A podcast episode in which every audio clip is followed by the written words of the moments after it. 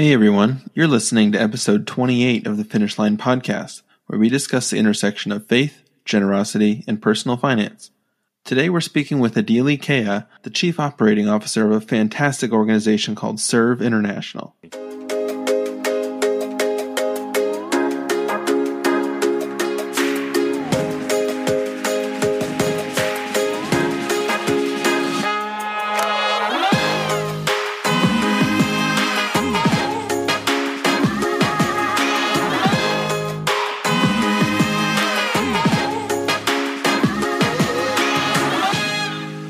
Hey everyone, welcome to the show. My name is Cody Hobelman, and I'm here with my co host and brother Keelan. On today's episode, we're joined by Adili Kea, the Chief Operating and Development Officer of SERV International, an extremely effective ministry that uses food as a platform to share Christ with those who haven't heard the gospel in Africa. Adili grew up in Kenya, where he received support from nonprofit organizations providing food and resources to his village. Today, he oversees the distribution of millions of meals to hungry people in Africa. Adili and SERV have created a sustainable model to help villages grow and prosper without ongoing support, and most importantly, to share the good news of Jesus Christ. You won't want to miss the incredible stories of how SERV was able to overcome challenges presented by COVID to continue feeding the hungry and giving hope to the lost. Before we get started, I just wanted to share about our finish line sprints. If you've been getting a lot out of this podcast and are looking for a way to take the next step, then you should consider starting or joining a sprint. A sprint is a guided program for small groups meant to lead you through the overarching biblical themes related to wealth and money while allowing you to explore the restored freedom and purpose that comes with choosing a financial finish line. The sprint guide is completely free and available on our website at finishlinepledge.com/sprint. Sprints are also completely self-led, so you don't need a trained leader or someone who's been through the program before. All you need are a couple friends to get started. So check it out and get a group together today. And with that, let's get to the show. Here we are with Adili Kea. Adili, thanks so much for joining us. We're really excited to hear a little bit about your story and about some of the work you're doing with SERV International. I am so honored to be here today, get to share with your audience about the amazing things God is doing around the world. And thank you all so much for having me on this show. Absolutely. So, why don't you get us started just telling us a little bit about yourself, your upbringing, and kind of where you come from? Man, I have the craziest, most amazing story. I feel like people say that all the time, but uh, I think once I share mine, you're just going to see God in every single part of my life. So, my story starts in the 70s. Now, I was born in 1986, but it really starts in the 70s where a group of missionaries from America go to Kenya on a mission trip. I am from Kenya and when they go to Kenya, they go to this small island called Mombasa to a community called the Digo. Now, the Digo at this time are over 90% Muslim. And the mission for this group of Americans was to share Christ in that community. After a few weeks of trying to do that, there was no success. Nobody was, you know, excited to learn about Jesus or become a disciple. And so they were getting discouraged until one young man saw an opportunity to make a dollar. And his idea was he was going to be their caretaker, their guide. And through this process, he was going to get some money. As he was hanging out with his missionaries from America, he started falling in love with Jesus. He started falling in love with just the way they talked and things they talked about. And it just happened that he was a son of one of the uh, community leaders in that area, or the sheikh, or the Muslim leader. And so his story is after hanging out with this amazing missionaries, he ended up that day giving his life to Christ, being one of the first Christians in the Digo community to give his life to Christ. He ran back home excited to share with his dad, who was a local leader. His dad gave him a choice. The choice was simple. He could forget about Jesus and stay at his home, or they would disown him as a member of the family. He decided to follow Jesus and his story is not a random story. That's the story of my father. And my father was one of the first Christians. But what people don't know about that story is that those missionaries who came to Kenya, probably their story ends there. The story of success ends in one salvation from a mission trip they did. Probably in a newsletter does not look very appealing or probably didn't get a lot of funding. But that story does not end there. My father and my family, we moved to the border of Kenya and South Sudan in the early 90s. And there we got to be one of the first people on the ground where the lost boys of South Sudan. In the early 90s, there was a big war in South Sudan or in Sudan at that time, and thousands of kids were escaping. And my father, the Christian, the man who had accepted Jesus, ended up being one of the first people on the ground accepting, loving, sharing Christ to these kids who were escaping war. I remember as a young kid helping him count hundreds of kids who walked through that border. Most of them had gone weeks without eating and drinking just dirty water to survive.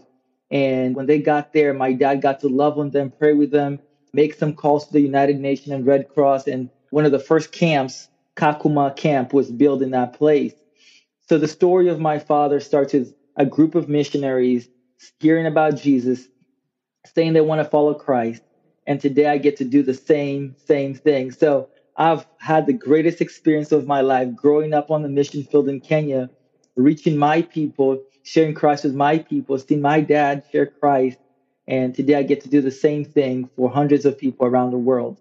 Wow, that is an incredible story. And it's just amazing to get that perspective of how the harvest from those seeds that were planted will last for generations. And you're living proof of that.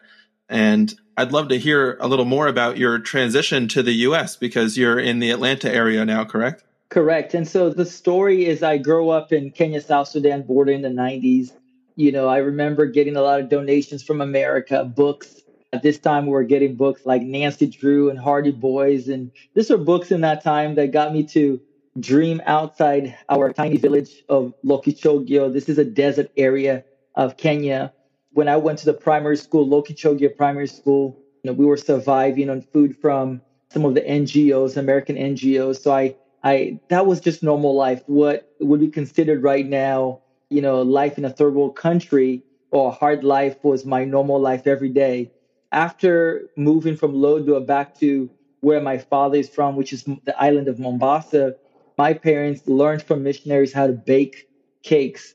And we ended up starting this small business where I ended up spending most of my days on the streets selling cake. And, you know, it was you come from school at 5 p.m. and my mom gives me a tray of cake and I go door to door in the community selling cake.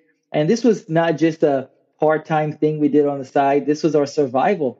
This money that we were able to make every night was what we ended up eating. So most times I sold half a tray, came back home, gave my mom the cash, and went back out so that we could be able to buy dinner that night. But that was normal. I know now it sounds foreign. Some people, when I share the story, probably try to figure out what kind of mom I had, but I had the best loving mom ever.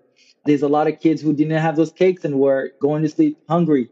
And so for me, from a Kenyan perspective, I had the best parents growing up, parents that taught me what it is to save money, taught me work ethics, taught me about if you don't work, you don't eat. And I can share more about that on a different podcast. But it was just a great upbringing of me just working together with my family in ministry and also in business, just so that we could sustain the ministry we're doing. We didn't write newsletters at that time. We sold cakes to do ministry. So that was my lifestyle growing up. Through doing ministry like that, we met a lot of missionaries from America. And when I was in my 20s, early 20s, a missionary team came and I, I was able to help them, you know, like a tour guide, almost the same story as my parents. And I speak different dialects. English is not my first language. And so through that process, I was able to help them translate churches and different places that they spoke at. And after the end of the mission trip, they invited me back to Atlanta to be part of the church that they had here in Atlanta. And fast forward that about a year and a half later, it was my first time to come to America. So that right now, it's been 14 years since I got here. The first time I went back and forth to Kenya a number of times, but the first time I came to Kenya, was 14 years this September. Wow, that's incredible. I'm so glad we get this chance to sit down and talk with you because I think you have such a unique perspective coming from that background all the way to what you do today and really seeing kind of both sides of everything.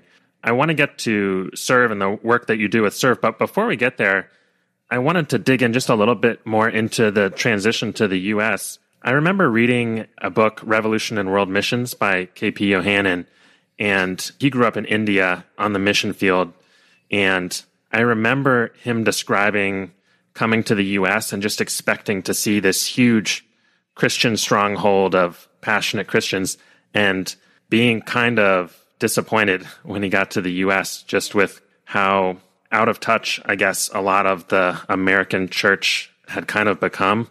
And I'm interested from before you came to the US to, you know, after you had been in the country for a bit, what your perception of Americans or of the US, especially of the American church, was compared to your experience when you actually, you know, saw it firsthand.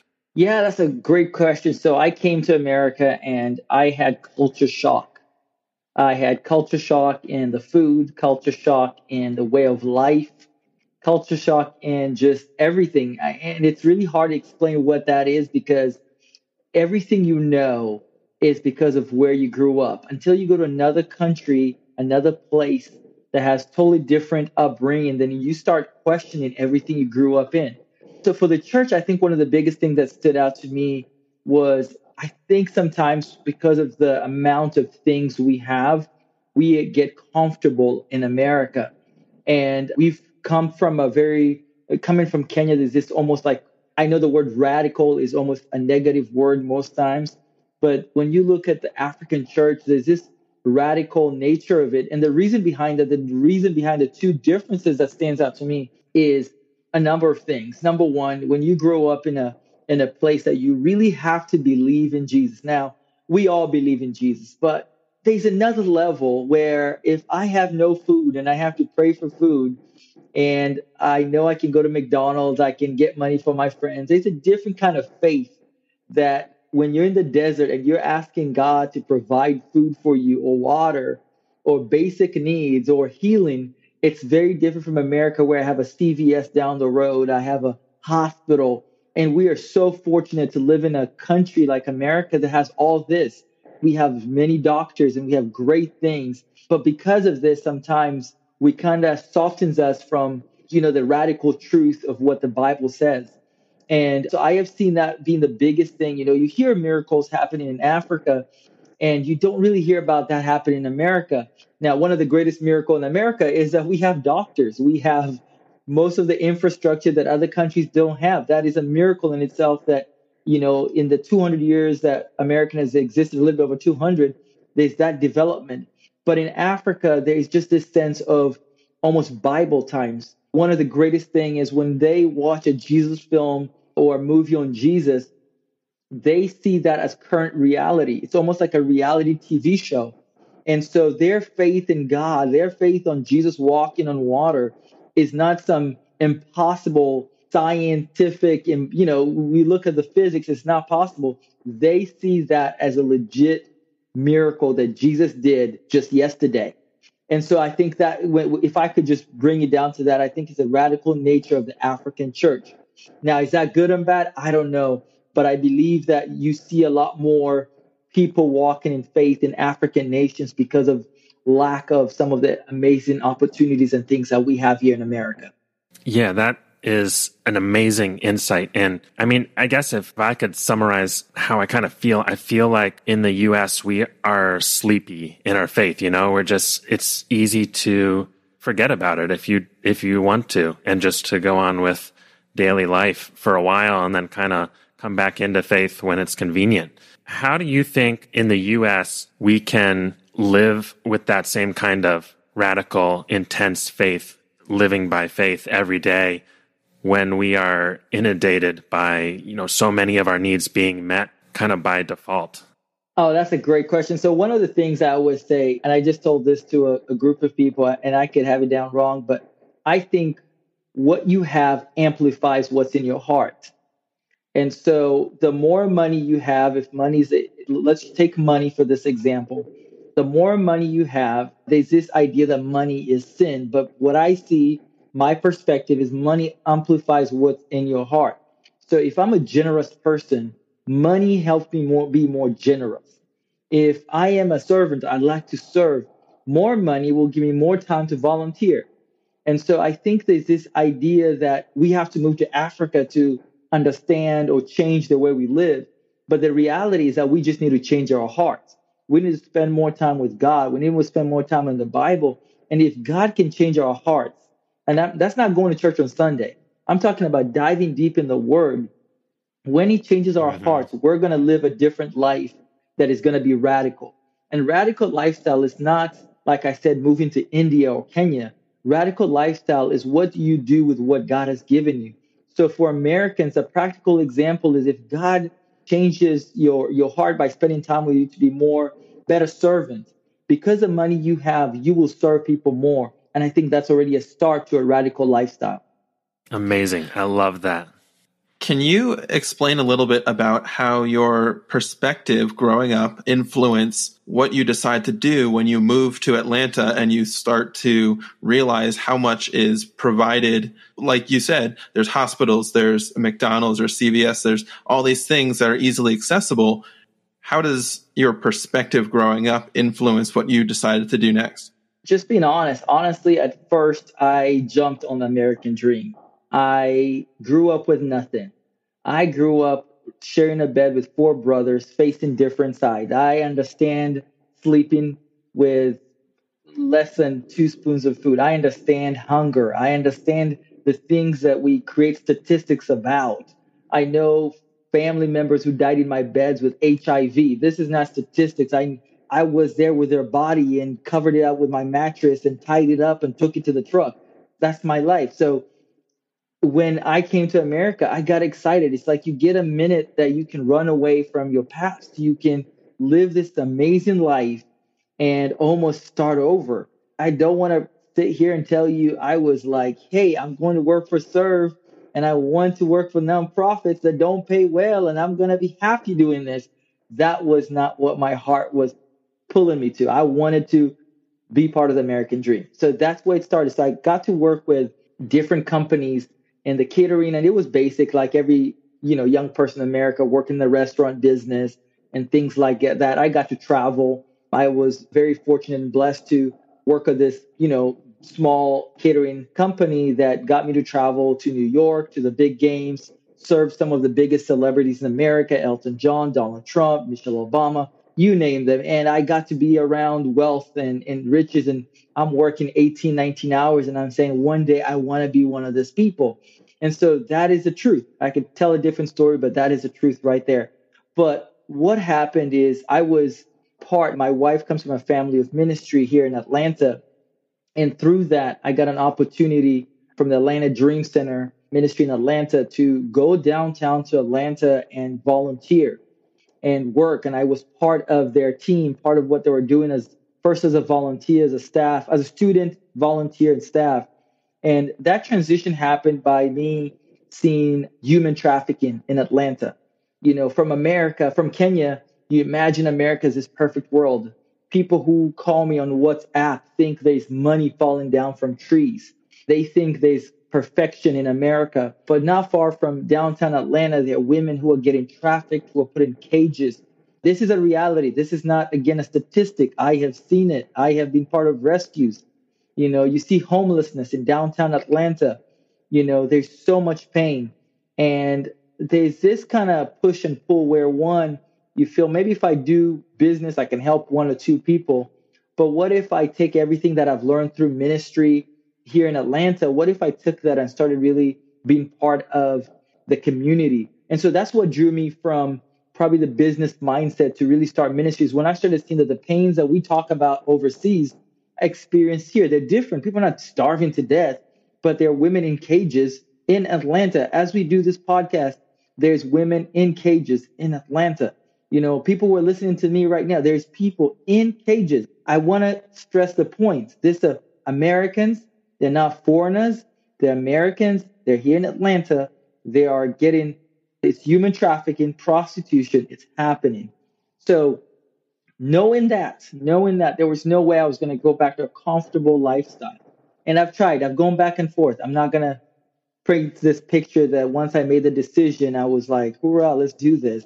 But every time you get a chance to sit down with this women or, you know, the homeless men and, and women I think it, it, did something for my heart. It reminded me of myself growing up. It reminded me of Loki Lokichogio Primary when World Vision was sending food or they gave me my first uniform. Somebody somewhere believed in me or believed in our community enough.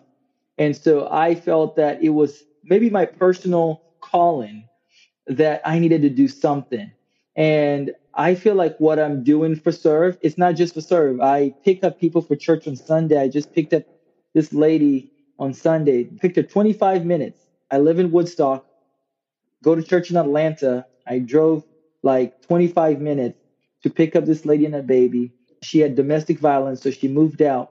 But ministry is a lifestyle now for me. It's not a going to serve, it's not going to church.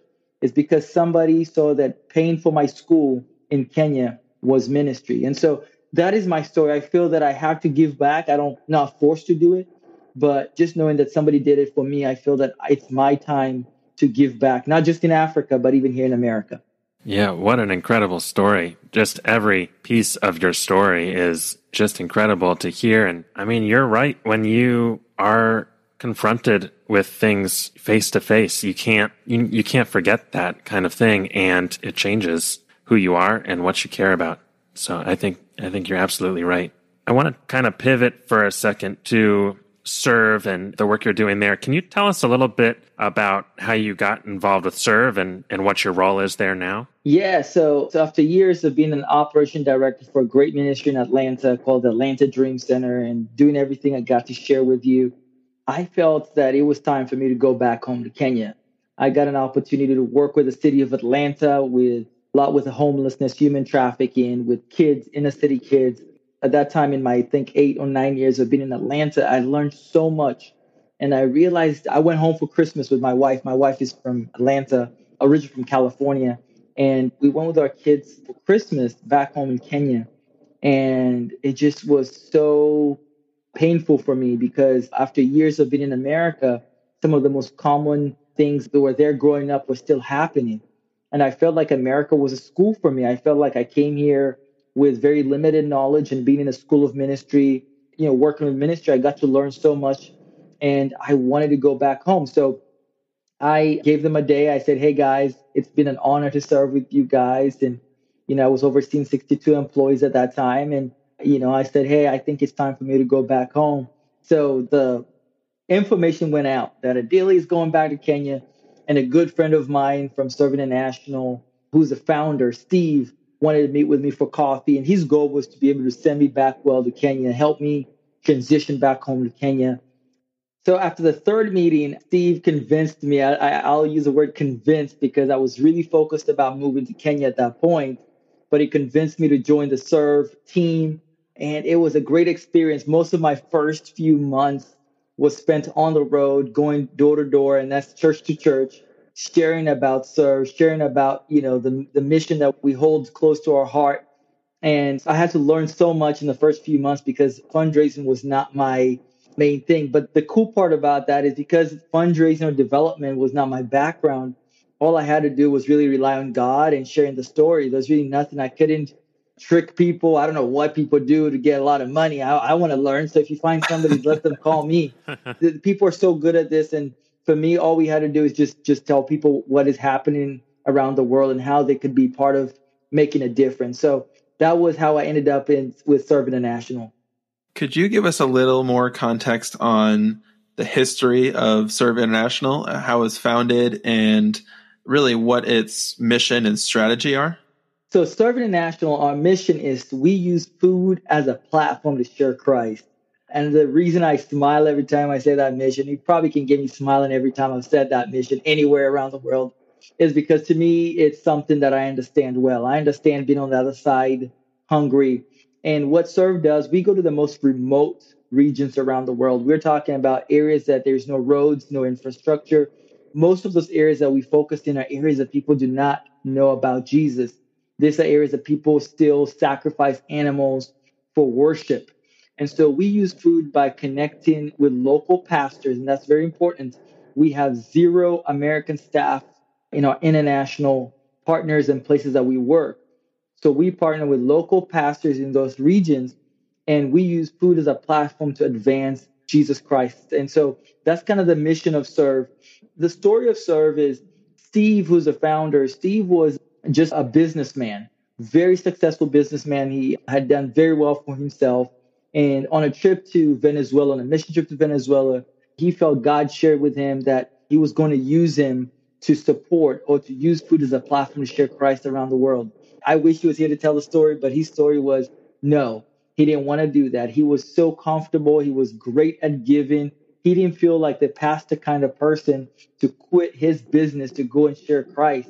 And it's so funny because God uses those kind of people, you know, the people that the world would say, you know, you don't have all the qualifications. So he's not a pastor. He likes to say that, you know, he's limited knowledge on, you know, all the books of the Bible. So he's just a businessman who God called for this great commission of using food as a platform to share Christ. So with his business knowledge for years, what he did was he used his business to support serve. So for about 15 years, SERV International did not fundraise. As God continued to bless Steve's business, he continued taking his money and pouring it into Serve National. And so all the staff and everything that Serve National had was about this one man whose his life was businessman who was doing ministry. And so until about wow. three years when I, I came to serve, God spoke to him for him to fully commit to the ministry. And so after years of doing business and ministry, now he closed down all his businesses and now he's 100% committed to serve. And he's been committed all those years because he'd committed by his giving, but he was not fully engaged with his time. And so I got the chance to hire my boss. So he came back as a founder and I said, Hey, so what do you bring to the, what can you do? And so I got to hire my boss as a CEO of SERV International. So he's fully committed, loves God, and just a wonderful man. Wow, what an incredible story of generosity. Maybe sometime we'll have to have him on the podcast just to hear what that process was like and the whole idea of uh, basically sustaining a ministry just from your business without any fundraising. That what an amazing story. So I know you shared a little bit about kind of the strategy that you guys use to bring the gospel to a lot of these areas where the gospel is not known.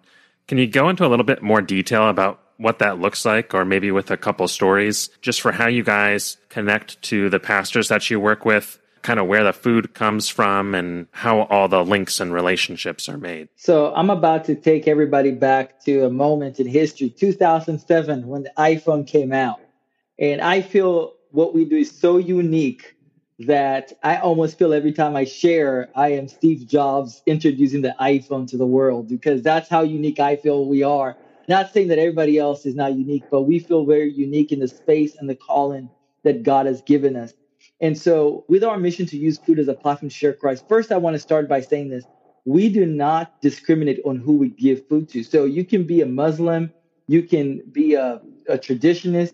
Everybody in our communities that we serve receives food. So, I like to start with that because I think sometimes when we say our mission is to use food as a platform to share Christ, you know, it might sound that we are only feeding Christians around the world. But the idea is to feed communities so that we can use that as an answer to their prayer so that they can know Jesus. So that is the basis of more of a practical level.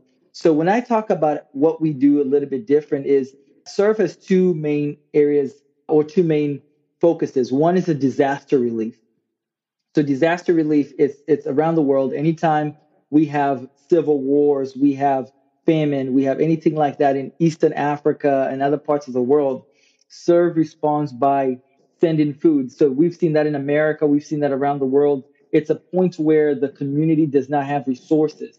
And so we get this calls or emails from all our pastor partners around the world that, hey, children are dying. And after vetting the situation, we're able to respond by sending containers of food to that region. So SERV International for the last 21 years has done over 35 million meals around the world. So we are considered a very small organization in terms of size, but we believe our impact has really been able to change the world in terms of saving lives and bringing people to Christ. So that is kind of the response of disaster, disaster part of serve. The second part of serve is a sustainability part of serve. So what is unique about serve is we have been able to create a blend of food that we produce in countries in Africa that is used to respond to need in those countries. So just to kind of walk you back kind of what current reality, current BlackBerry phone looks like for this example, is most organizations have this supply chain where if there's a disaster or need for food in Africa, churches will collect money, will donate money.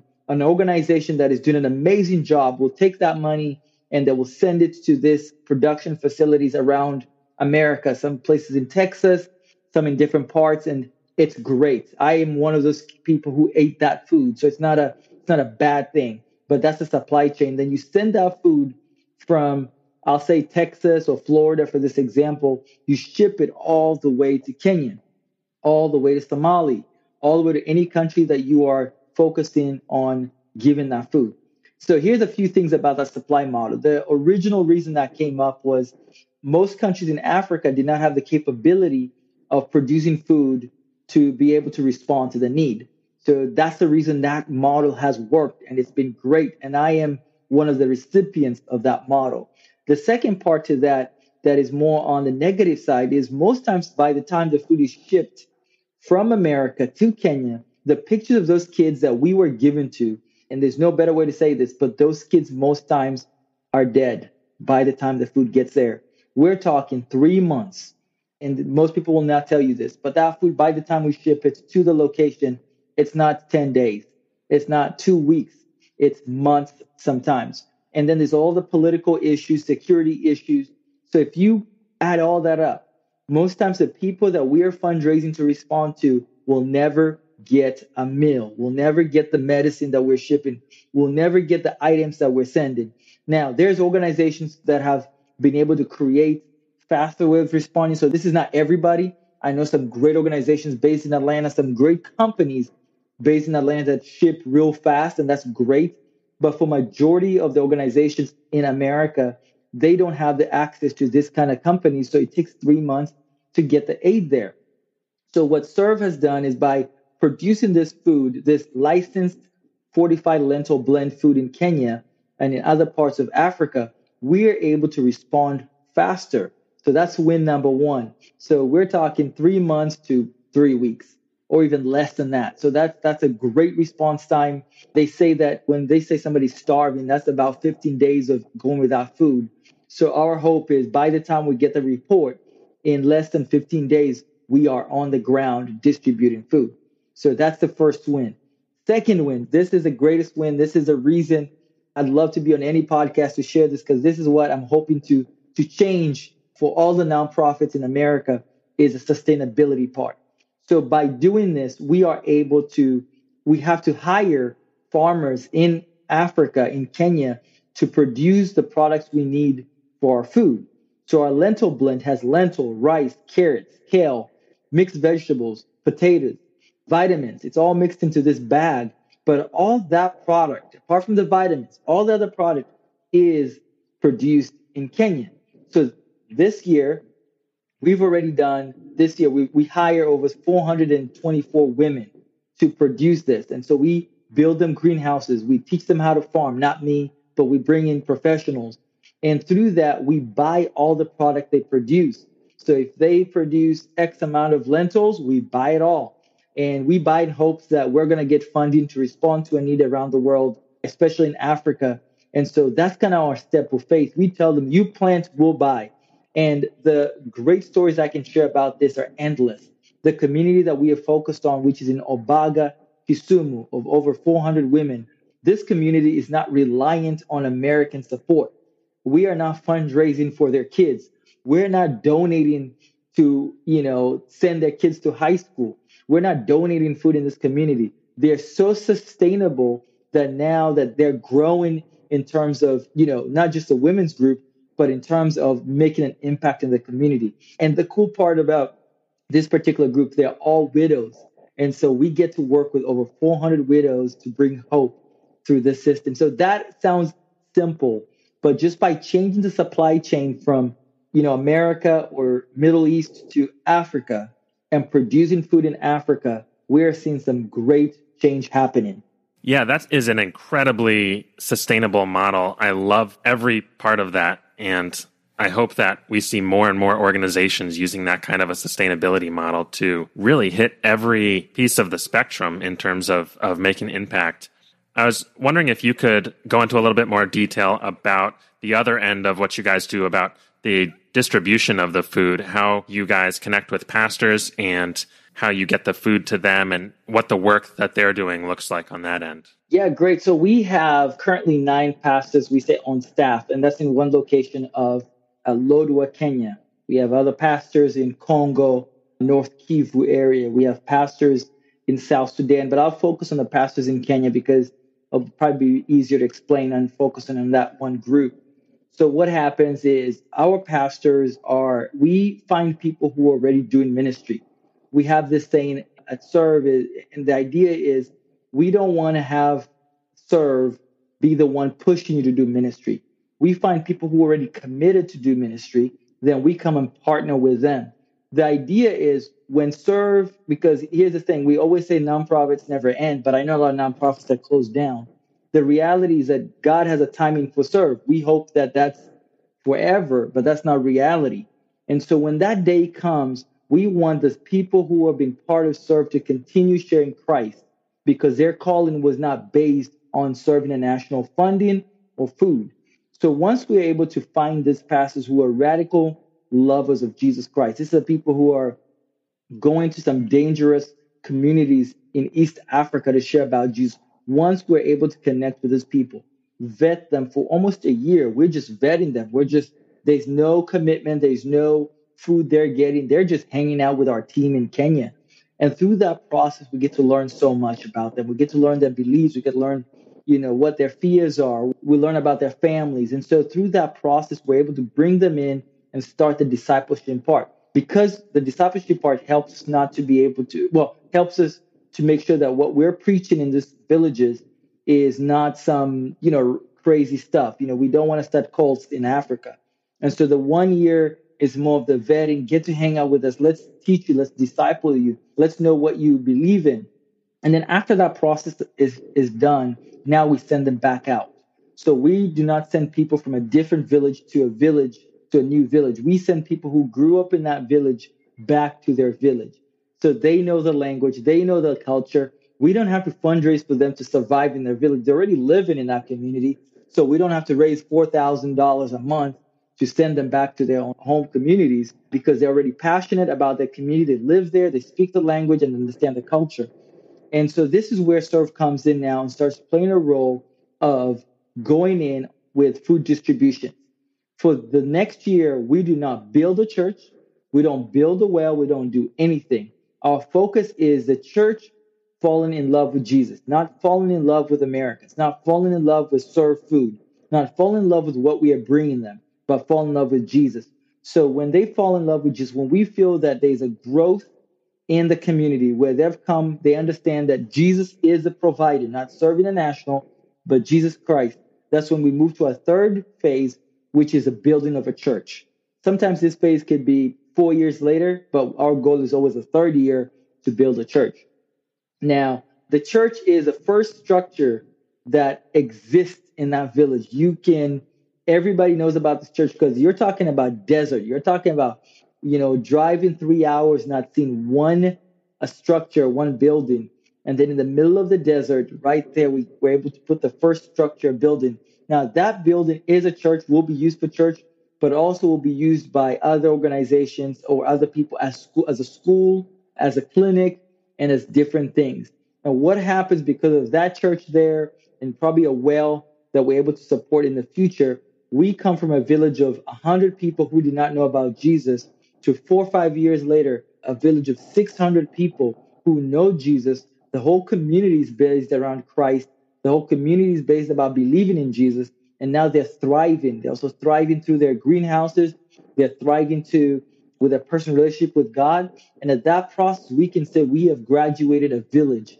And that's more of the sustainability part. So that's not a response to a disaster. That is a long-term investment in that village knowing about Jesus Christ.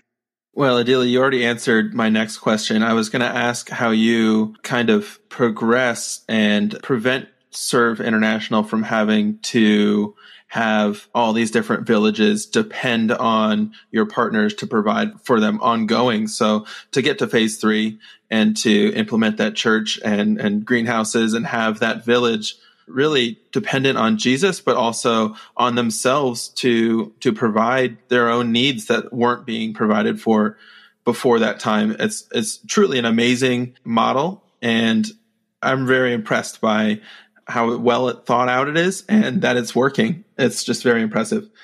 I'd love to hear your opinion on how to balance providing both physical and spiritual needs. I know you talked about these different phases and you start with providing the food, the, the physical need and transition into providing for the spiritual. But how do you think about the balance between the two? I think I'll answer that with a story. And I, am not sure if I just shared this with you the other day, but we just did a there's a disaster relief in one of the villages that we're creating a community from, and there was there was two kids that died from starvation. That's a statistic that I hope that we never ever ever have to say again. And we responded, and when we got there, the villagers we were unloading our our Land Cruiser, and the villagers said, "Hey, hey, hey, guys, wait, wait, wait, wait a minute." As we do this, there's another village down, you know, and when they say down the street, it might be another four hour drive. So never trust me on directions in Kenya. When a Kenyan tells you right down the street, don't listen to them because that could be seriously hours of driving. But they say there's another village that have been praying. We've been telling them about Jesus and they've been praying for food. So what we want to do is we want to get this boxes back in your Land Cruiser and we want you to send this food to their village. And our team was like, hey, what if, you know, we'll, we'll do it. And they say, no, we want that, this to be an answer to their prayer. And the village of people that were hungry, they loaded our Land Cruiser back. And our team of pastors took it to the next village. And now that village knows Jesus. The unique part about that is that the people that we're serving have not been attached to the materialistic, to the resources. They've been attached to Jesus. And I think that's where, if you go in with a do good project, I think sometimes it could get a little bit cloudy because if you go in with hopes just to do good things without sharing Jesus as, you know, that is your focus, I think then you get people to attach to the resources that you're bringing. But if you go with Jesus as the good news, then people get attached to Jesus, not the resources that you're bringing. I can't say we're perfect. I'm sure there's places that we can find that people that I know probably just like SERV because of the food. But as a, a man who loves to get data, I see that our focus on Jesus has been our primary mission. And just this year, this year we've had over 8,000 salvations this year. And we are looking at probably will be, yeah, this year. And last year we had over 6,000 salvations. I think to be exact, 6,290 salvations last year. And so we have 8,000, over 8,000 salvations this year. And that is a great thing. The reason I share that number, you have not even heard how much food we have given out this year because that is not of importance. It is important to some people who donate to us because that's their focus. And we have to collect that data for them. But the greatest data I can tell you is that over 8,000 people have come to Jesus. Now, when I say data, those are not people who raise their hands up and put it down. These are people that we are able to disciple our pastors are big about not just baptizing everybody, they want to make sure everybody understands what they're signing up for. So I don't believe SERV International is the best at relief food around the world. I think there's other organizations that I believe are that's their focus. That's what they want to do. I think United Nation does food better than SERV International. But what I think is our calling is to use food as a platform to share Christ and I never brag, but I can say this that we believe we're in our calling.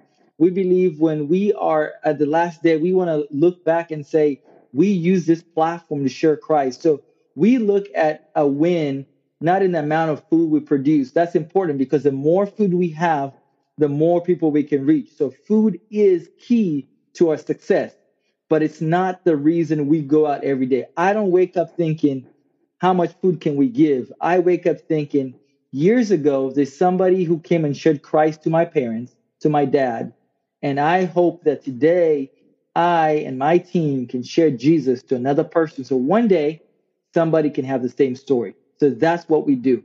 Uh, Adili, last time we talked, you shared a really interesting story about how SERV International was able to kind of pivot strategies a little bit because of complications due to COVID. And I was hoping you could just share a little bit about how agile SERV was and what results you saw from that. Yeah, so fundraising. So 2018 is my first time ever fundraising. Okay, it was a hard year, and finally, finally was able to raise a million dollars. Like at the end of the year, we barely made it, and that was a big, you know, moment for for us as a team because you have to understand for years, uh, Steve had personally funded SERV. So we never had to go and tell our donors, like, here's an impact report, here's what you need. We had just kind of had people hang out with us. We'd never have to ask them for anything. And so that was 2018. 2019, we kind of got focused. We had a strategy, we had a funnel. I learned some stuff. I went to, to all these uh, conferences. I felt like I was a developer now. And so we we had a strategy and we got to increase that year by about 20%. And so we started seeing growth. And then 2020 now is like the year we believe it is our year. Now we are have momentum, everything is going great. And we have all this events that we booked. I'm not going to name the band, but it's a big Christian band. We had them at a church here in Woodstock called His Hands Church, which we were doing an event there, and we were going to pack that place out with 2,000 people. It used to be a Kmart. So we knew that this year was going to be a big year. And then COVID happened. and I started getting calls from all the pastors, all the friends, and it was cancellation, cancellation, cancellation. And all this excitement and dreams literally just came falling down. In a matter of two days, we'd lost every event, golf, you name every event. I don't know what people do out there, but we came back to zero. We had no mission trips, nothing. And this is now early March. And now we, we realize that everything we had set is gone. Honestly, we had about two days. We thought, okay, we're going to probably close SERV. This is it. SERV timeline has come to an end. And then we realized we stopped and said, okay, how can we continue at this moment? How can we continue serving our people, but also staying safe? And the biggest missing link we found out was back to the conversation we had was the supply chain. Because SERV for years had moved the supply chain to Kenya, we were the only people in the nonprofit world that were able to continue responding into the community. So the lockdown in other countries, people were dying in their homes. And so we were fortunate to have a doctor on staff. We hired a doctor through a grant that we received from a great organization here in Atlanta that is focused on health. I think everybody knows who I'm talking about. And through that grant, we were able to hire a doctor about 2019. So we had a doctor on staff.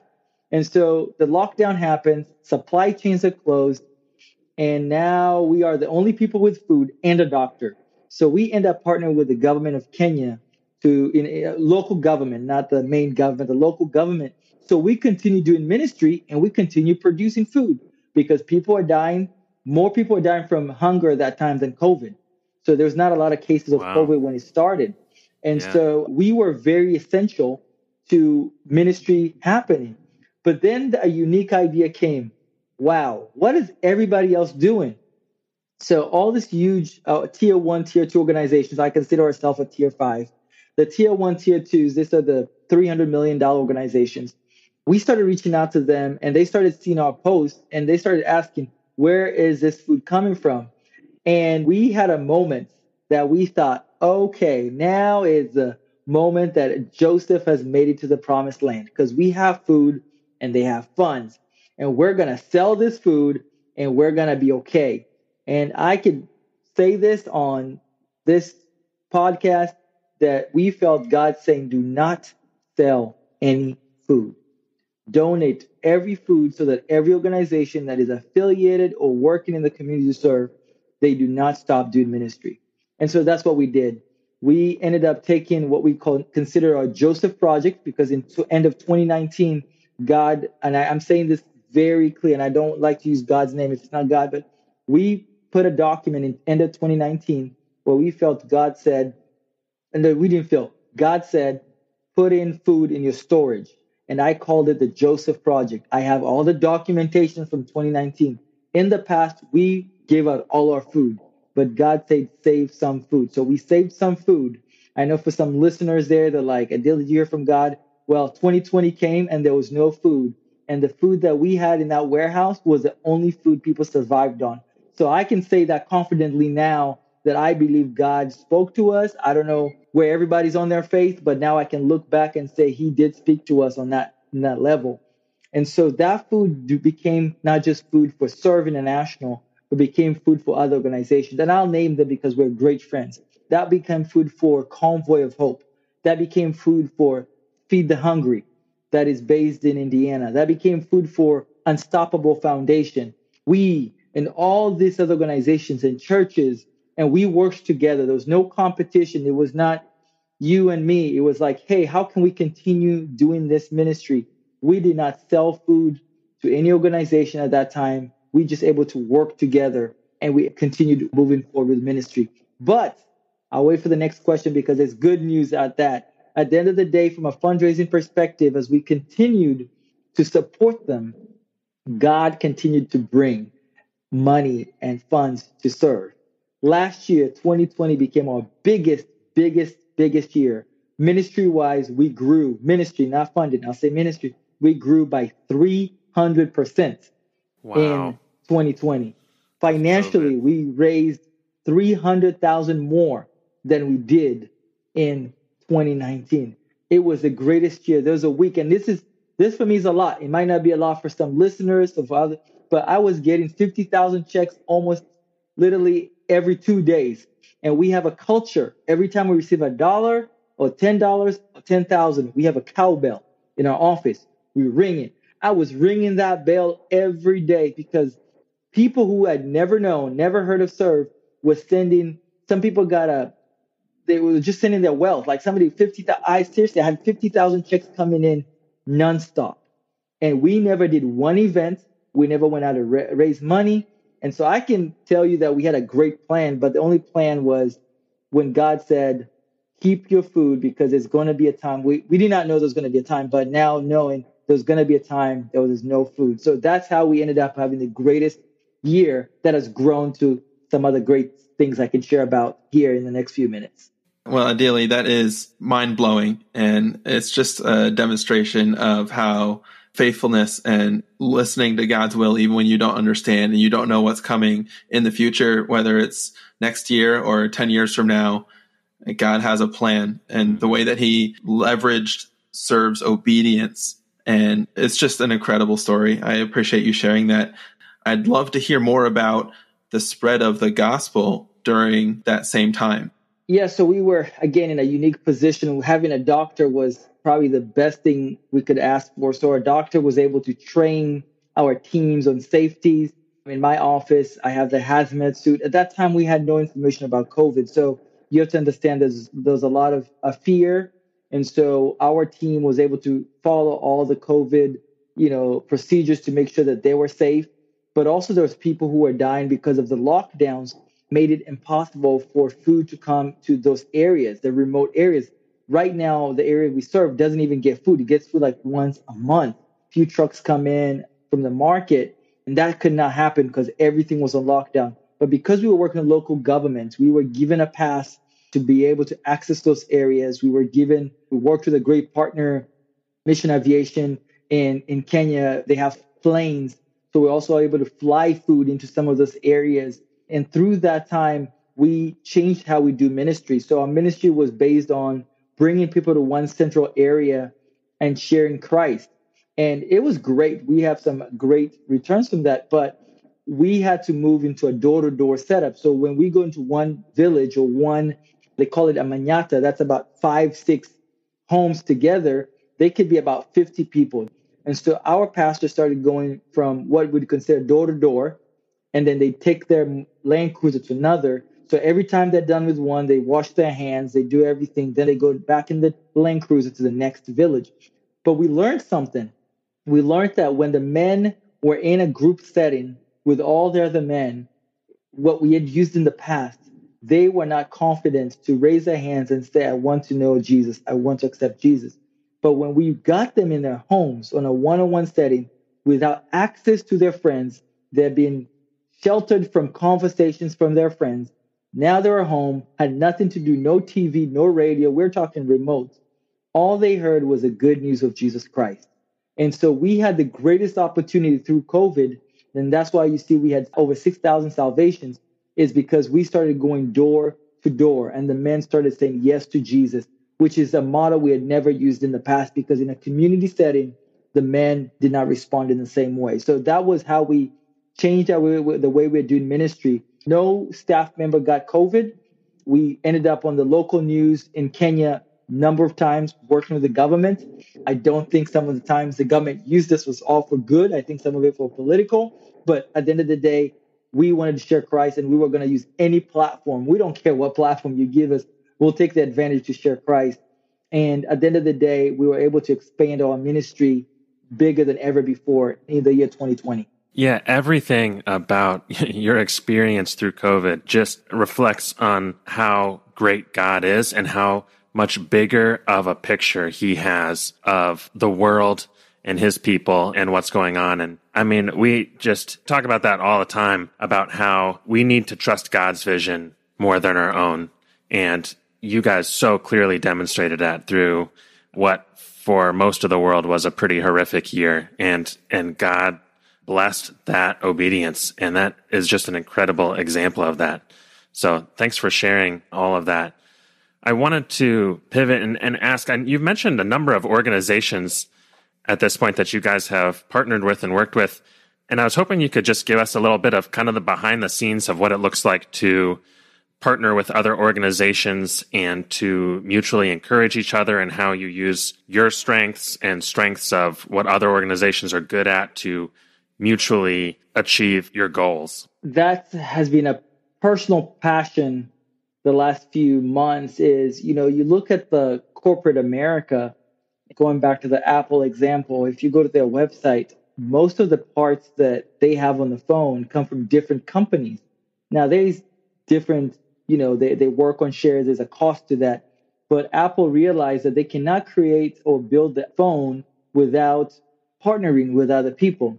I think sometimes in the church, we have this thing of competition. I'm not sure where it started, but it's it's my church, it's my ministry. I am not going to work with you.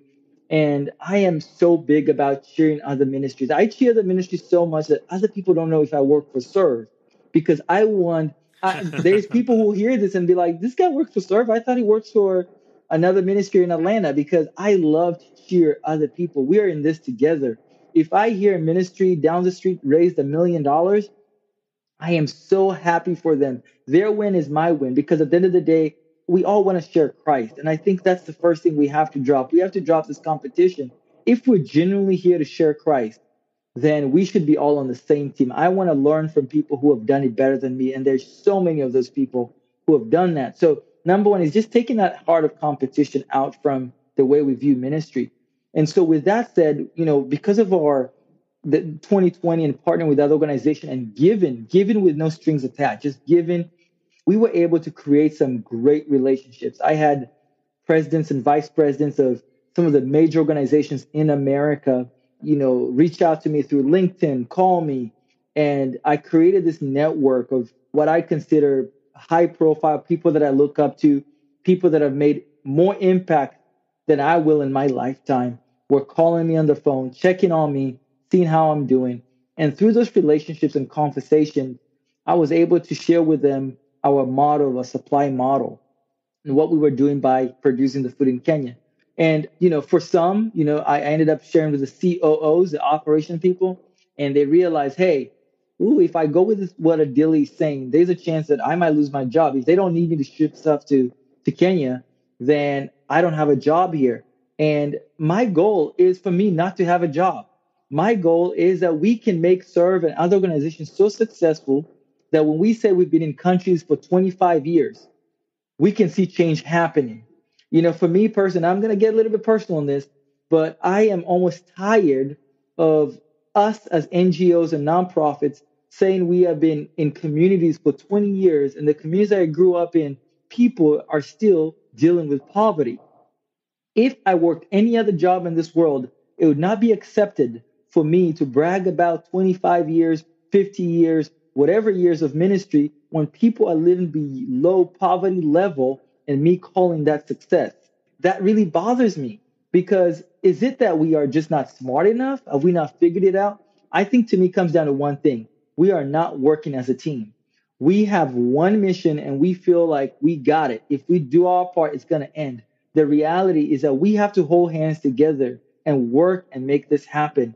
And so if your organization is great at fundraising and development and sharing stories, partner with somebody who's great at supply chain and logistics and ministry and and find a way to work together it's not a competition there are people who give to me they are not about salvations so they want to focus on nutrition. I will give them the, what they're looking for. But at the end of the day they have seen that my mission to share christ does not take away from their mission to bring nutrition in africa. We can partner together. In fact this is a sad reality. I'm about to give you a sad statistic. I was told to take out the name Jesus on my website, on our website, serve that we would raise more money. True story. And people told me, You're not even saying Jesus, you're using the word Christ. That is just too heavy. And I was advised, take it down. If you go to our website right now, we use food as a platform to share Christ, not to share the love of Christ, because we also realize the love of Christ can be me buying you coffee. I don't have to share Christ, it's the love of Christ but we are bold about what we do. But here's a statistic I was going to give you. Most people who fund me are not even churches. Most people who see the impact and love what we're doing are companies. I have more businesses that are not Christian based that fund what we do more than the church. Now, that's not a bad thing about the church. I'm not here to diss the church. I'm not here to be negative about the church, but I'm here to say that if you do what you're doing right, people will partner with you no matter what your stance is because people are going to realize that impact is happening. And yes, you might be about Jesus, and yes, we might be about nutrition, but we can find a common area where we can work and bring change together. And so through those efforts, we've been able to partner with some great organizations. Right now, we have a massive response in Congo, North Kivu, where a few months ago, there was a volcano that destroyed a whole community over 40,000 people were displaced and earthquakes and all that kind of stuff. And because Convoy had already worked with us, we got to partner with Convoy of Hope. And now we're on the ground together, you know, sharing resources, responding, saving lives, bringing people to Christ. And it's just been a beautiful partnership with their disaster team there. And the other side of that is they're using SERV Food. And so they are creating jobs while responding to needs in that location. So my dream is that I can work with Charity Water. I can work with Food for the Hungry. I can work with everybody. We can hold hands. And these are all great people that I've just named. They're people that I'm already connected with in some way of some sort. But these are people that I believe if we can all come together, we can honestly, honestly end poverty. We can honestly share Christ to every single person in Africa. We can end the idea that people in 2021 are still dying from starvation. To me, that is even sickening. How is it that we live in a generation that me and you can be in different parts of the world and talk through this podcast where people are still dying from hunger? Hunger is not like some kind of disease. This is easy, simple fix. And so we are looking at how we can unite together. I have land cruisers, you don't. I'll give you my Land Cruisers to distribute your food. You have food, I have Land Cruisers. Why can we not partner? So those are the kind of conversations I've been bringing up, and they've been so successful. We have been able to partner and we've been able to grow. And I'm just looking forward to seeing that not just happen with us, but with everybody in the nonprofit world. Amen to that. I would love to see that explode on a global scale and just to see what God does with that. It's been beautiful. It's been beautiful. And, and like just seeing the results of it starting, I feel that that's something in the future we'll look back and, and really consider success because, like I said, I'm not good at everything. In fact, I'm only good. We're really supply. Supply chain is our strength. And I'm not good at fundraising, and somebody else is good at that. Why not me work or learn from them to expand what we're doing? You know, I feel I'm a more of an operation person. And so those are the kind of things that my weakness is somebody's strength. Let's partner together and let's make mm-hmm. this happen. Amen. So, as we're getting closer towards the end of the show, how can listeners learn more about SERV and get involved? There's a few things. So, number one is again, our, our mission is to use food as a platform to share Christ. You can go to our website, serv1.org. That's S E R V 1.org. But here's the thing. In fact, that might be the one I've said, I've talked about people partnering with us. I will say something I've said in churches. Some people get upset, but I don't need you to partner with us. I need you to partner with somebody. We might not be your style. You might be like, this Adili guy is not my style.